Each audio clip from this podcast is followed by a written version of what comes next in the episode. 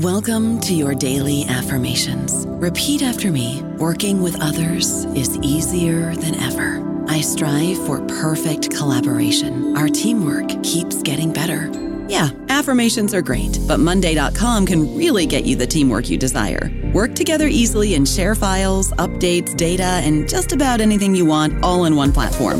Affirm yes to start or tap the banner to go to Monday.com. If you're still deciding on your spring break getaway, Amtrak's got just the ticket. You can visit cities from DC and Philly to New York and Boston, all while enjoying more sustainable travel. Amtrak produces up to 83% less carbon emissions than traveling by car or plane. And did we mention the extra legroom and comfy seats? Book early and save at Amtrak.com. Click or tap the banner. Emissions comparisons vary depending on route and locomotive type. Restrictions may apply. First, the bad news. SAP Business AI won't help you generate cubist versions of your family's holiday photos. But it will help you understand which supplier is best to help you roll out your plant based packaging in Southeast Asia, or identify the training your junior project manager needs to rise up the ranks, and automate repetitive tasks while you focus on big innovations. So you can be ready for the next opportunity. Revolutionary technology, real world results. That's SAP Business AI.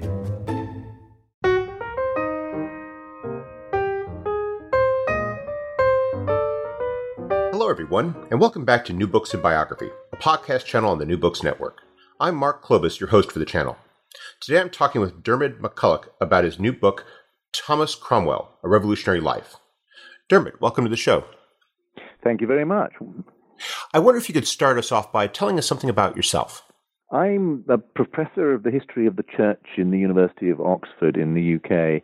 And uh, I'm, uh, as you can guess, a historian, and I've been a historian throughout my career. Uh, I went to Cambridge University uh, in England, and uh, there did a doctorate on Tudor history under the great Tudor historian Sir Geoffrey Elton. And from there, I've I taught in a seminary, a Methodist seminary, and uh, later in my career, I, I came to Oxford. I've been in Oxford for nearly quarter of a century. And during that time, I've written a lot on Tudor England in various ways. I've written another big biography of Thomas Cromwell's great friend, Archbishop Thomas Cranmer. That was about a uh, quarter of a century ago. And also, I've, I've uh, written more widely on the history of the church. So, a history of the whole European Reformation, and uh, also after that, expanding still further, a history of all Christianity everywhere at all times. I called it Christianity the First 3,000 Years. Uh, but Thomas Cromwell is my latest book. So you've uh, you've you've had this progression from talking about this one figure in the Anglican Church in the 16th century to talking about all of the history of Christianity. What brought you back to uh, uh, talking about uh, a contemporary of Cranmer's? Well, I thought I'd ranged widely enough for the time being. I did that entire general history. I then wrote a, a book on silence as a theme in Christian history. So uh, that's uh, taking very wide subjects. And I thought after that something which I've been thinking about for a long time, getting back to Thomas Cromwell, which is a very different sort of book because those books were about synthesizing, gathering uh, the uh, fruits of scholarship from lots of other people. This book was about going to the archives of uh, the Kingdom of England, uh, which are still in the National Archives in London, and going through document by document to get a sense of what Thomas Cromwell was like. Very different process, fascinating. I like both sorts of history, but this uh, this was a big project. One of the things that I really enjoyed in your book was that you make your engagement with the documents part of your narrative. You're, and, and, it's a fascinating examination as to how to not just take the, you know, not where you're getting the documents from and the fact that we're still uncovering documents about Cromwell's life, but also how you're explaining their interpretation and how to read it, it with in, in, some respects as a they would be understood by a 16th century man such as Cromwell versus how we might interpret it in the modern times. Yes, and that's that's what I, I hope the reader will enjoy because I invite the reader to come with me and I'm the guide into the uh, those back corridors where the documents are stored and taking out each one and putting it in its place. Uh, the, the, the, archive which I was using, which is huge, uh, is part of, as I say, the Government Archive of England, and it's been available to the public for the last 150 years or so. Uh, and it is the personal papers, by and large, of Thomas Cromwell, confiscated from uh, from his archive when he was arrested by King Henry VIII, and they've been lying in the National Archives ever since. Uh, they uh, were catalogued and arranged by Victorian archivists in the 19th century. And as they did it, and, and it was a, a heroic job, they, of course, made mistakes about how to date things and, and the significance of them. And so one of my jobs was to go through the listings which they'd made and which they'd put into print and just test every document and, and uh, with a, what you might call a hermeneutic of suspicion. You go to the document and you say, right, you prove to me that you are actually from 1533 and not from 1537. So I, I, I put that spotlight on each document. And most of them passed, but interestingly, a lot didn't. And then I would have to fish them out of the Victorian arrangement and put them in their right place in the jigsaw. That was fascinating. It really is interesting to see how you do that process in the book. And yet you also explain that for all the wealth that exists in this archive, that we there are huge gaps in our understanding of Thomas Cromwell's life. Uh, we aren't even entirely certain about the pronunciation of his last name, and, and it, you this of course it comes out most dramatically in terms of talking about his childhood and his early years. Yes, because he was uh, from a very obscure background in a very obscure um, village upstream up the River Thames from London, and you wouldn't expect much documentation about this sort of person. Uh, and then, of course, he, he, he fled from his home village to Italy, where he was still a humble person. So, unless he paid taxes or committed a crime, you wouldn't expect him to turn up in the archive. It was only when he became uh, a person of importance, which was very late in his career, really in his late 30s, that you start getting this the, the, the volume of documentation, his own papers, things which people wrote to him, mentions in lawsuits, in the legal records of, of the Kingdom of England. So uh, the uh, the early life is really quite difficult to get hold of, to get a hold on. And as you mentioned as well, that at the end of his life, in you know facing an impending imprisonment and trial, that he also uh, purged through some of those documents. So there there there are gaps that are in, in the record. Yeah, I think not him, but his household. So the, the sequence of things was that he was arrested very suddenly in the year 1540 by the king's agents. And uh, the household would be confronted with this extraordinary turnaround in his fortunes.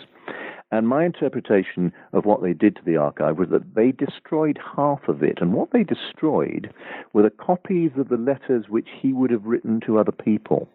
So we've got thousands of letters in the archive written to him. Uh, in old fashioned terms, if looking at an old fashioned desk, you'd call that the in tray. And what's missing is the out tray, the documents which he created, he signed, the letters he wrote. And um, he would have kept copies of those, and they've all gone. Now, I, what I think must have happened was that the household systematically destroyed them, burnt them. They must have set up, sat up night after night burning them. And why do you do that? It's because you're likely to be convicted on what you say to other people, not what they say to you. You can always explain that away. So it was a good try to try and save their master. It didn't work because he was beheaded, uh, executed by Henry VIII, but it was a good try. And what, but what it's done is left us without his voice. It's very difficult. It's not impossible, but it's it's intriguingly and enjoyably difficult to get the sense of um, him talking. All the archive, all those documents uh, virtually are the impress of him on other people and how they react to him. So that that was my job to to just get the traces of his voice from this interestingly skewed but huge archive. I mean, it, it, took me five years just sitting down with the documents, going through them one by one, trying to get the right order, uh, trying to see the patterns within them, uh, and then I started writing the book.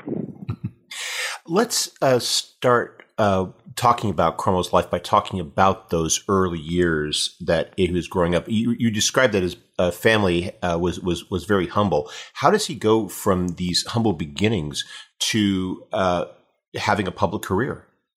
He ran away. He ran away from home, and he didn't just run up to London, which is a matter of um, you know, five or six miles away.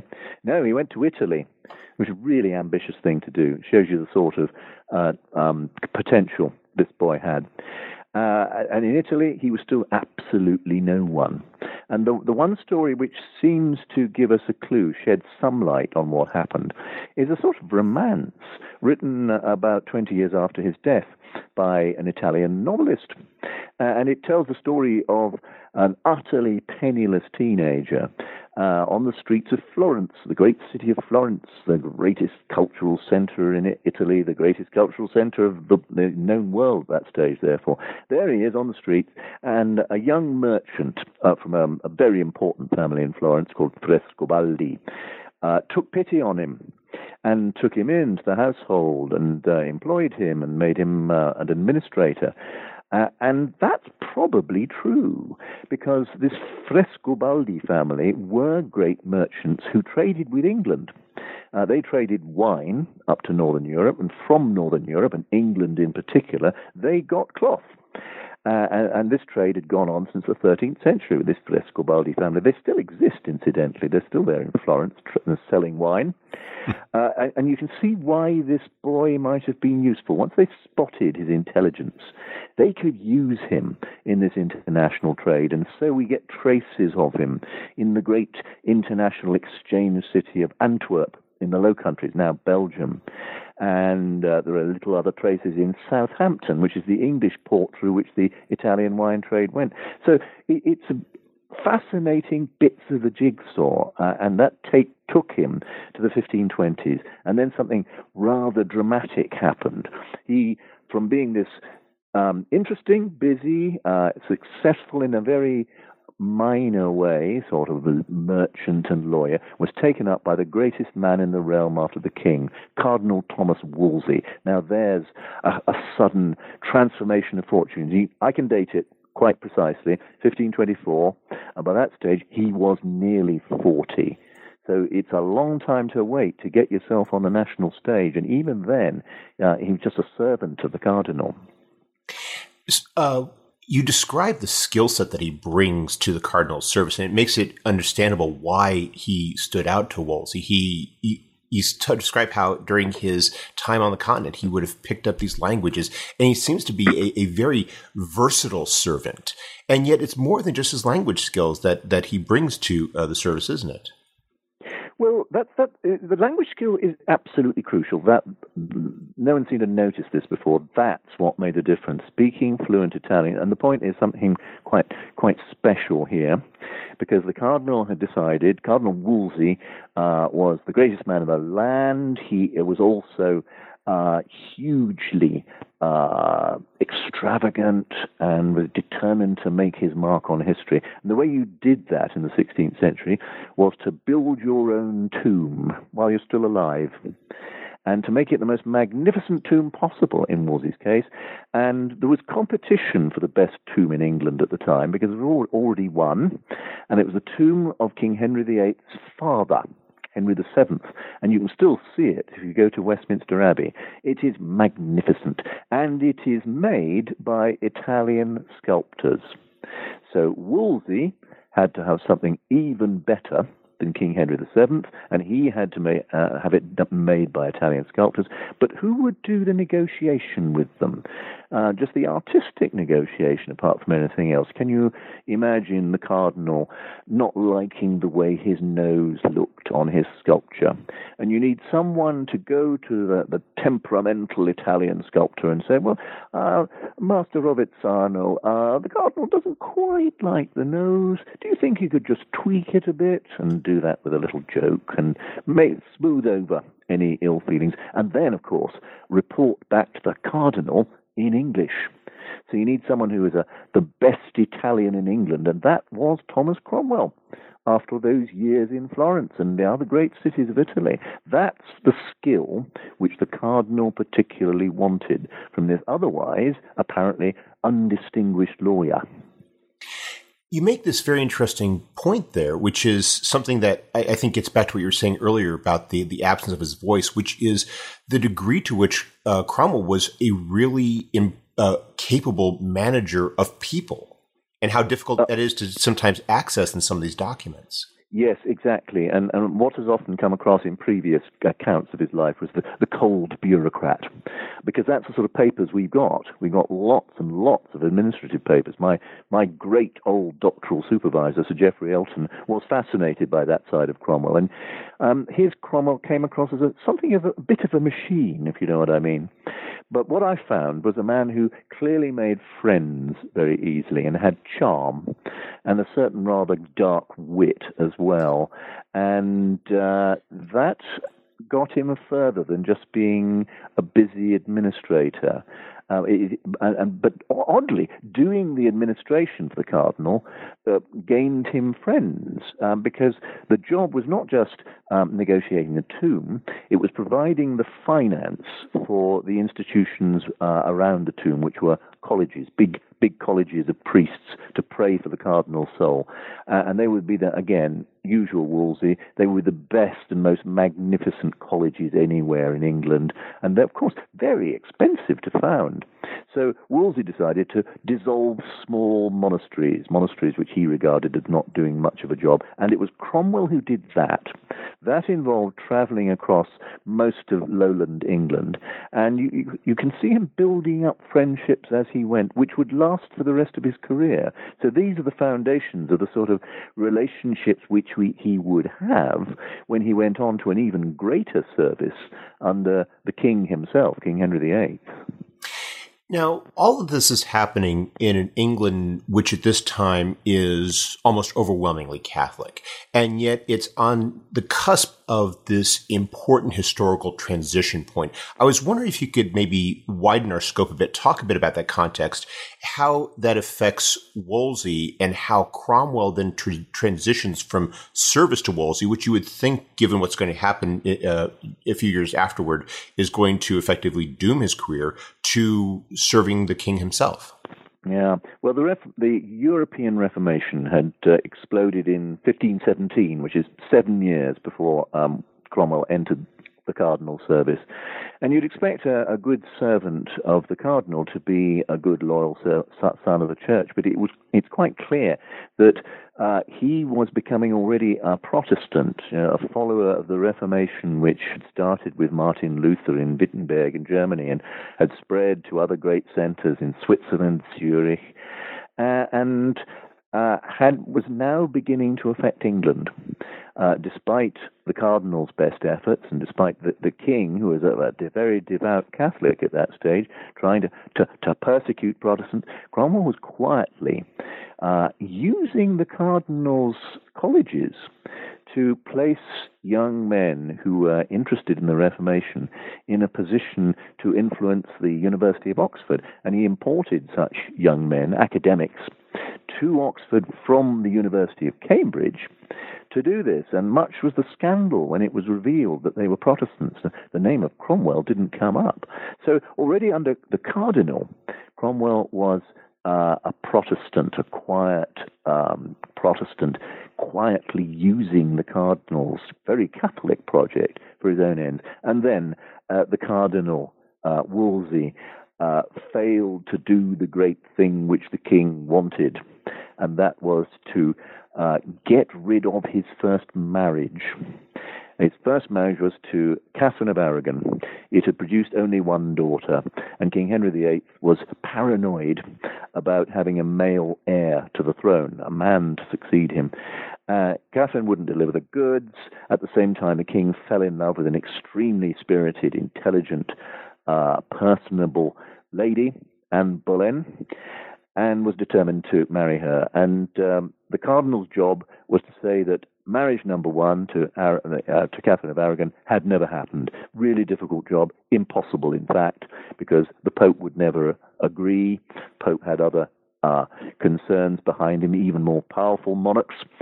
So Wolsey fell on those grounds, and uh, particularly pressing his fall on the king was that lady Anne Boleyn, who de- decided that the cardinal was her enemy. And so, between Henry's sense of frustration and Anne's determination to destroy the cardinal, and, and, he was forced out of power in 1529. Now, what would Cromwell do uh, as Wolsey's servant? Well, he did something rather subtle. He didn't desert the cardinal, as so many of the cardinal's servants did, to scuttle away. No, he stayed with the cardinal, but he also entered the king's service. So now, in 1529 to 30, he was serving two masters. And the, the way he did this rather difficult thing was precisely the tomb again. Because the king uh, stripped Wolsey of his landed property uh, when the, the cardinal was made to resign, but also literally stripped him of his tomb. It was still not complete. It was in uh, workmen's warehouses in, in Westminster, and so he, he took the tomb for himself. And who better to go on negotiating with those Italian craftsmen but the arch Italian Englishman Thomas Cromwell? So that's what he did for the king to start with. That's how he entered the king's service. And he quickly transitions from there to a seat in one of the most momentous parliaments in all of English history. Yes, uh, the, the great parliament, which has been was called by the Victorians the Reformation Parliament, because that was its great business. It gave its consent to the break between England and Rome, the Pope, which had been a relationship there for a thousand years, and now uh, with Parliament's consent, the king was recognized as supreme head of the church, which, from Henry VIII's point of view, was simply to get him his marriage to Anne Boleyn, the, the declaration that he was a free man to marry. But it would become something much more, because this independent Church of England would now be pulled towards the Protestant Reformation, which need not have happened. It, could simply have been a fragment of the Universal Catholic Church under the supreme headship of Henry VIII. No, thanks primarily to this man, Thomas Cromwell, who was steadily rising in the king's esteem and rising in power. Uh, it was pulled towards the, the, Reformation, bit by bit, the Reformation hang, happening across the water. And Parliament was there Thomas Cromwell was a member of this parliament, as he had been the previous parliament in 1523, even before he'd entered the king, uh, the, the, cardinal service. But now uh, he, he, was clearly fascinated by Parliament. And now what he said to the king was, look, don't just do this momentous thing, breaking with Rome by some proclamation, which is bound to cause trouble in, in the kingdom. Why don't you get the kingdom to consent in its formal institution, Parliament, the Lords and the Commons, the bishops and the abbots assembled at Westminster in Parliament? If they say uh, that you are supreme head, if they recognize you as supreme head, that will be a much stronger thing. So I think that's the great idea which he brought to the king, which had such consequences. Because the English Parliament from then on, right up to the present day, became central to English government. Uh, and virtually every other parliament in medieval Europe, and virtually everywhere, had parliaments. Virtually every other parliament withered away during the 16th century, but not the English Parliament, with this great uh, thing that it did in the 1530s, this momentous break with Rome, it was doing something far more important it had ever done. And that gave it uh, the precedent of doing other very important things as the years went by. So this seems to me to be one of the main reasons for remembering Thomas Cromwell because he's the heart of this great revolution in making England a place where Parliament mattered beside the king. I don't know about you, but I'm very busy and I don't have a lot of time to cook. That's why I subscribe to Factor. Eating better is easy with Factor's delicious, ready to eat meals. Every fresh, never frozen meal is chef crafted, dietitian approved, and ready to go in just two minutes. You'll have over 35 different options to choose from every week, including Calorie Smart, Protein Plus, and Keto. These are two minute meals. Factor meals are ready to eat and heat, so there's no prepping, cooking, or cleanup needed. They're flexible for your schedule. Get as much or as little as you need by choosing your meals every week. Factor is the perfect solution if you're looking for fast, premium options with no cooking required. Sign up and save. We've done the math, and this is important. Factor is less expensive than takeout, and every meal is dietitian approved to be nutritious and delicious. Head to factormeals.com slash NBN50 and use code NBN50 to get 50% off. That's code NBN50 at factormeals.com slash NBN50 to get 50% off. It also gets to another part of his life that I, I think is difficult to access, but you uh, have already highlighted, which is the notion of management skills. How does a king get his uh, agenda, his, his his his his measures through Parliament? And it, it seems that, and this is something that you see, uh, you know, kings having to turn to as Parliament establishes itself, which is this notion of a good manager, a good person manager, a good parliamentary manager. And it seems that Cromwell really is the first of these truly great parliamentary managers who can get the king's business through. Yes, and precisely uh, in the Commons, the Commons, the, the Commons, which are the representatives of the towns of England and the counties, the shires of England, had been a junior partner all the time. That the House of Lords, the nobility, was where things had previously been mat- mattered. But Cromwell was a member of Parliament, a member of the, the Commons, and so he, he was managing all this situation within the Commons, and I, I think clearly fascinated by doing this. And, and the, yes, as you say, the very first person to do this there would be many more parliamentary managers as the year went, years went by. But this was a precedent for so much else. Of course, he did, in the end, uh, become a member of the House of Lords, but by then the great break with Rome had been cemented into place, and the first steps were being made to uh, pull the Church of England into the Reformation. You've already mentioned the role that Anne Boleyn is playing in politics, and there is this popular perception of Anne of Thomas Cromwell as sort of uh, Anne's uh, you know agent, or or, or that uh. Anne is that that uh, Anne is Cromwell's patron, and and you argue that that is a misunderstanding of their relationship. Yes, and I guess this may be one of the, biggest changes in the picture of Cromwell uh, that my book uh, puts forward. Uh, th- this image of Anne and Cromwell as close allies in pushing forward the Protestant Reformation is very old. Goes right back into the 1560s, and it was created by certain tactful silences on the part of the great historian of the Protestant Reformation, John Foxe. Foxe, who created a book called Acts and Monuments, which we, we come to know as Foxe's Book of Martyrs. And it's a great epic story of the English Reformation, and in it you, you come away with the impression that Anne and Cromwell were allies. Uh, and so there, that's the position in, in, in most of English history. But it's wrong. It's wrong. They weren't allies. Uh, they were enemies. They loathed each other. And far from advancing Cromwell's career, Anne uh, held it up, obstructed it. And yet, during the years that she was the wife of the king and queen of England, in effect. Cromwell steadily advancing without the titles you'd expect, the offices you'd expect to symbolize the power he was getting. Uh, how can we explain that? Well, I think the king was anxious to give Cromwell power, but was scared of Anne. Um, king Henry VIII was actually quite a cowardly man, and he hated open screaming rows, and it is quite clear that Anne Boleyn was rather good at screaming rows. And so I think you get the picture that uh, the king would stealthily give Cromwell things to do uh, without Anne being uh, taken to the position where she would directly confront the king.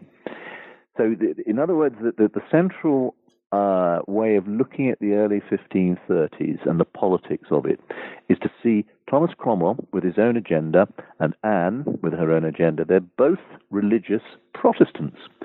But people who share an ideology don't necessarily have to like each other. Just look at modern politics and you'll see the point. Uh, and in fact, that the, the, the, Cromwell's great memory was of his beloved master, the cardinal, whom Anne had destroyed. And so, always in their relationship, there was that tension. And in the end, he, Cromwell, destroyed her. If any one man was responsible for Anne uh, being accused of adultery and incest, ridiculous charges, uh, uh, and then being executed, it was Thomas Cromwell. And it says something about his uh, performance and his abilities that he was able to get to a a point, a status where he could be in a position to make these charges. You describe this ascent to becoming uh, Henry's chief minister in, in, in, 1534, and it really is a uh, a, a tale of, of you know triumphing through merit. Yes, and, and, using the system very subtly and cleverly. He did get various formal offices. He became um, Master of the Jewels, for instance, um, Clerk of the Hanaper, wonderful title, and even Chancellor of the Exchequer, which in the English uh, governmental system now is a very important office. It wasn't then. But each of these rather minor offices gave him a foothold in one or other bits of Tudor government, vital bits so he could look around government in from these positions and, and use the position in ways which another man might not. And he's so good at improvising in politics, uh, uh and that immensely impressed me. Uh, the, the, character of his government was constant improvisation, seizing the chance, uh, and, and getting on in that way. And he uses this to gradually improve his own personal situation, but he also uses it to continue this process of religious reform. Could you elaborate on the ways in which he is shifting uh, England in a more evangelical direction during the 1530s? Yes, uh, he was constantly making quiet overtures to the Protestant princes in Northern Europe. That's one way, and establishing links there. He was also using uh, very great powers which Henry VIII had given him with a brand new title, the Vicegerent in Spirituals. There's a title that no one else has held in English history. And what it meant was that Henry made him deputy in his new Church of England, just as Cardinal Wolsey had been deputy for the Pope in England. Now, Cromwell had very similar powers, and he would now use them to gradually shackle the institutions of the church to the king and uh, bring the uh, monasteries and the friaries under the king's control. Uh, and also to, to do positive things, as you say, to move England towards the Protestant Reformation. The, the, the, the big goal, the thing which would bring the people of England to Protestantism, would be a Bible in their own language. Now, the church had forbidden the Bible in English since the early 15th century. It's unusual in Europe that most parts of Europe would have had access to the Bible in their own language, but not England. And Cromwell's greatest achievement, I think, is to gradually, subtly persuade the king, who was not enthusiastic about this project, to give it his backing, flatter the king into thinking that it was his idea. And so, actually, after Anne's death, uh, an English Bible was authorized and, and in fact, uh, made official. Uh, a Bible in English, which would largely been the work of a man called William Tyndale, uh, a translator of genius from the Latin and the Greek and the Hebrew into English. And Tyndale, as his Bible was being authorized by the king, was sitting in a prison cell in the Low Countries, the, uh, the, the, the, territory of the Habsburg Roman emperors, uh, Holy Roman emperors, who had arrested him for heresy and went on to execute him with the connivance of Henry VIII. This is the extraordinary thing.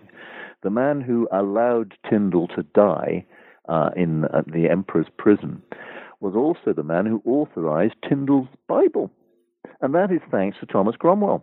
And it's an extraordinary achievement. Well, I'm not sure that Henry VIII ever realized that this was so. And that's the mark of Cromwell's genius, his, again, his improvisation. I'd like to turn to another aspect of the genius to which you've already made mention, which is his role in the downfall of Anne Boleyn. Could you elaborate upon how he's what, what's going on in terms of Henry and his marriages and Cromwell's role, not just in terms of Anne Boleyn's marriage uh, uh, to Henry, but also that of uh, Jane Seymour's? Yeah, well, yeah, we have to remember that the, the relationship between Henry VIII and Anne Boleyn was a, a passionate love affair. And it, that's fine for Anne as long as the passion was love. But she, like her predecessor, had a series of miscarriages and she only produced one daughter. And as uh, another miscarriage happened in, in the winter of 1536, the king's passion turned to disappointment, frustration, and in the end, hatred. And Cromwell was watching. Cromwell was watching, of course. Now, who would be the next heir to the throne if Anne wasn't there? It would be, in fact, the daughter of Catherine of Aragon, the Lady Mary, who, in the end, to uh, anticipate history, went on to be Mary the First, the Queen, Queen Mary the First of England. So Cromwell allied with Mary against Anne, and in doing so gained lots of allies and did not have many friends um, in, in the powerful quarters of the land, apart from her family and her uh, various Protestant appointees as bishops. So it's a job of um, using Mary uh, uh, uh to push forward an agenda, making sure the king's anger with Anne remained high. And what you can do then is pour poison into the king's ears, which might have already they might have already tried, but now the king was listening. And once the king uh, King Henry VIII's psychology is that once he has turned against you, he will believe any old nonsense which will be there to justify his hatred. And that's what happened to Anne. So, executed on charges of adultery, incest, which um, are, are almost certainly utterly untrue. And the next wife along, um, um, obscenely quickly, frankly, the next wedding was to Jane Seymour. And now Thomas Cromwell was there. Not only the ally of Mary, but also of Jane Seymour's family. Very soon, within a year, his only son Gregory was married to Queen Jane Seymour's sister. Thus, Gregory became the king's brother in law, and Thomas Cromwell, in an informal sense at least, became the king's uncle. Now, this is extraordinary. You think of this humble boy from the village of Putney is now the king's effective uncle. And think of what it would mean if you're one of the blue blooded aristocrats of England. You would be outraged and also rather scared. What would happen now you've got this this this nexus, this link between the Seymour family, who appear to be you know, they're going to be there uh, in power, and the most powerful minister. What is that going to do to your position, say, as the Duke of Norfolk, uh, the other great power of the court? So, a very explosive situation by uh, the end of the 1530s poor Jane Seymour, she died in childbirth in 1537, um, but a son survived, Prince Edward, at last a male heir. And um, obviously, all those relationships still in place to the Cromwells.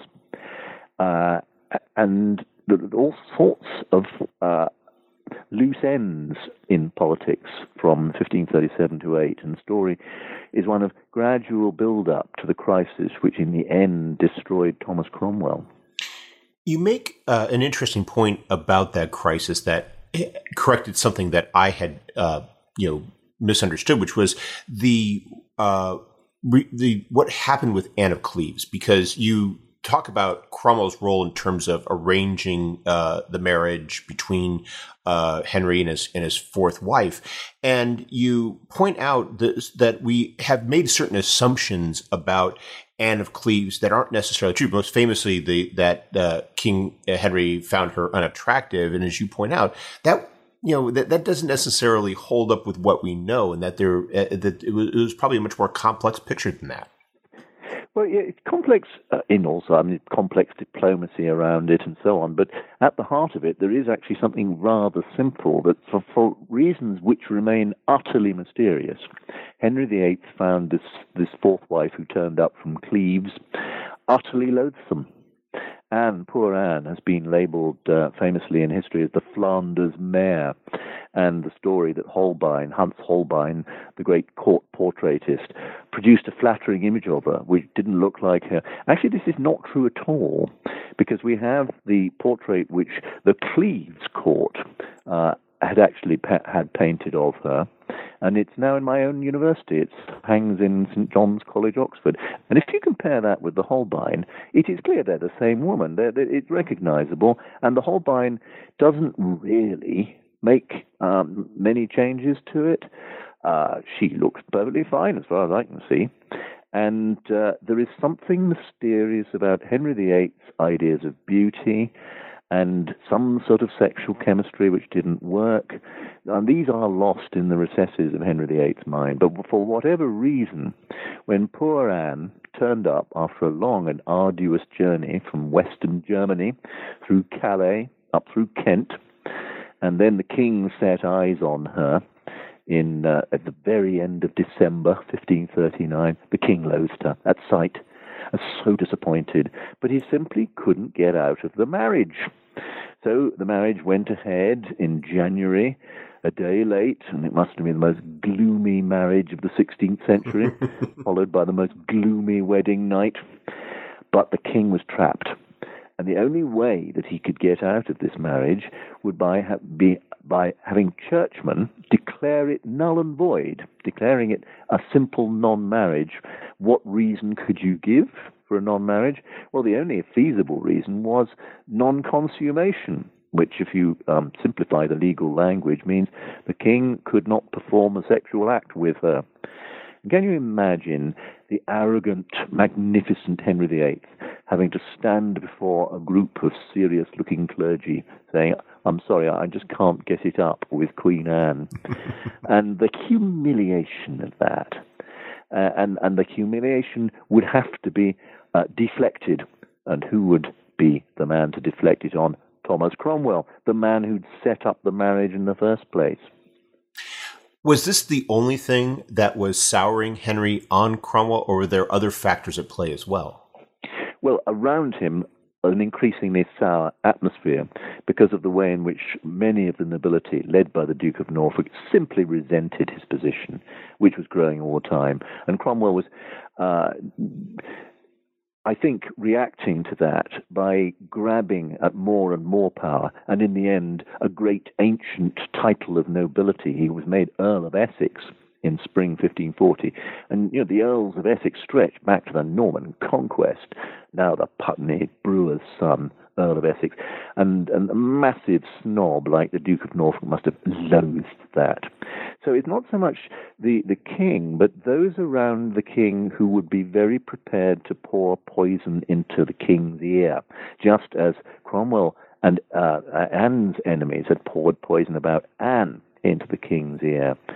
And, and, and the, the problem about being Thomas Cromwell as a servant of Henry VIII is the same problem that Thomas Wolsey had had. You're fine as long as you deliver the goods. And you have to go on delivering the goods, and the king will esteem you and treat you like his favorite son. But the moment you make a mistake, the moment you don't deliver the goods, that's the fatal moment. And that was the moment that no, the nobility seized on to pour their poison into the king's ear. You, I, I uh, you recount the very dramatic moment at which he's arrested, and then you go on to talk about the, the case that is levied against him. I was wondering if you could summarize that for us and the manner of his death, because it, it really captures some of the the, the drama, and, and also it, it, seems to me at the end some uh, a good deal of, of Cromwell's dignity. Yes, uh, the atmosphere got very, very manic in late spring 1540, and Cromwell was uh, preparing his coup d'etat against his enemies, and there were arrests of his enemies. And then one afternoon, after a parliamentary session where he'd been at Parliament with all the great nobility and all the members of Parliament, he walked into the Privy Council chamber to find his colleagues with soldiers to arrest him. And that Duke of Norfolk, about whom I spoke, tore the ceremonial George, uh, the symbol of his membership of the knighthood of the Garter, tore it from his dress and arrested him. He then bundled off to the tower, never saw the king again. And that's fatal because if he'd seen the king, he might well have changed the king's mind. All you need to do often with Henry VIII is look him straight in the eye because this, this curiously cowardly man would, hated looking people in the eye. And, and, and so Thomas Cromwell was never given that chance by his enemies. So there he was, languishing in the tower. He wrote letters to the king. The king needed more in, evidence for why the Anne of Cleves marriage could be annulled, and Cromwell wrote those letters. And there's a, a, a, a very touching one where there's a postscript from Thomas Cromwell in his own hand saying, Your Grace, I beg you mercy, mercy, mercy. I suspect the king never heard that because I think the letter would have been read to him by Cromwell's enemies. So no mercy, except that when he did come to the scaffold to be executed, he was not hanged, drawn, and quartered as he could have been. His the charge against him was traitor, or he could have been burned at the stake because some of the other charges were heretic. Instead, he was simply beheaded which is actually the best way to get executed in Tudor England. It's nice and quick.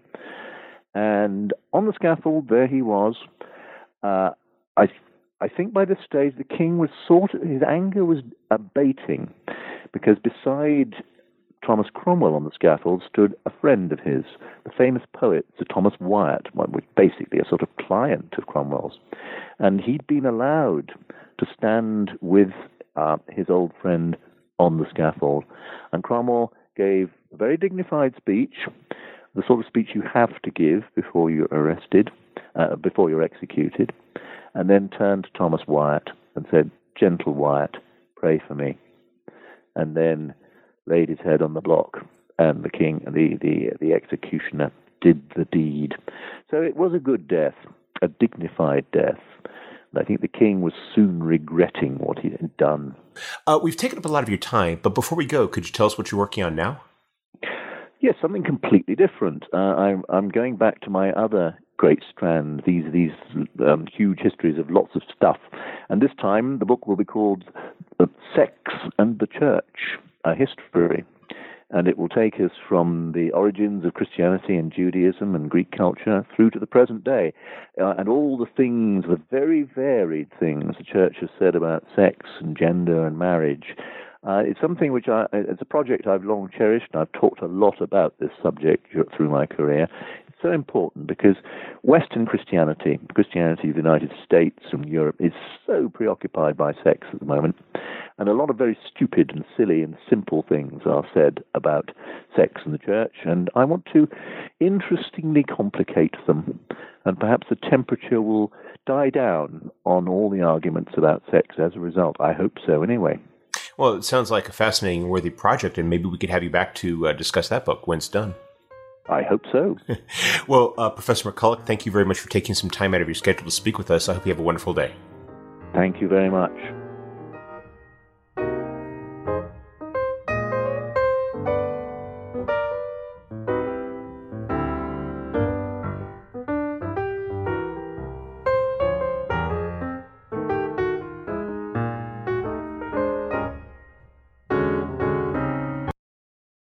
With the Lucky Land slots, you can get lucky just about anywhere. This is your captain speaking. Uh, we've got clear runway and the weather's fine, but we're just going to circle up here a while and uh, get lucky. No, no, nothing like that. It's just these cash prizes add up quick. So I suggest you sit back, keep your tray table upright, and start getting lucky. Play for free at LuckyLandSlots.com. Are you feeling lucky? No purchase necessary. Void where prohibited by law. 18 plus terms and conditions apply. See website for details.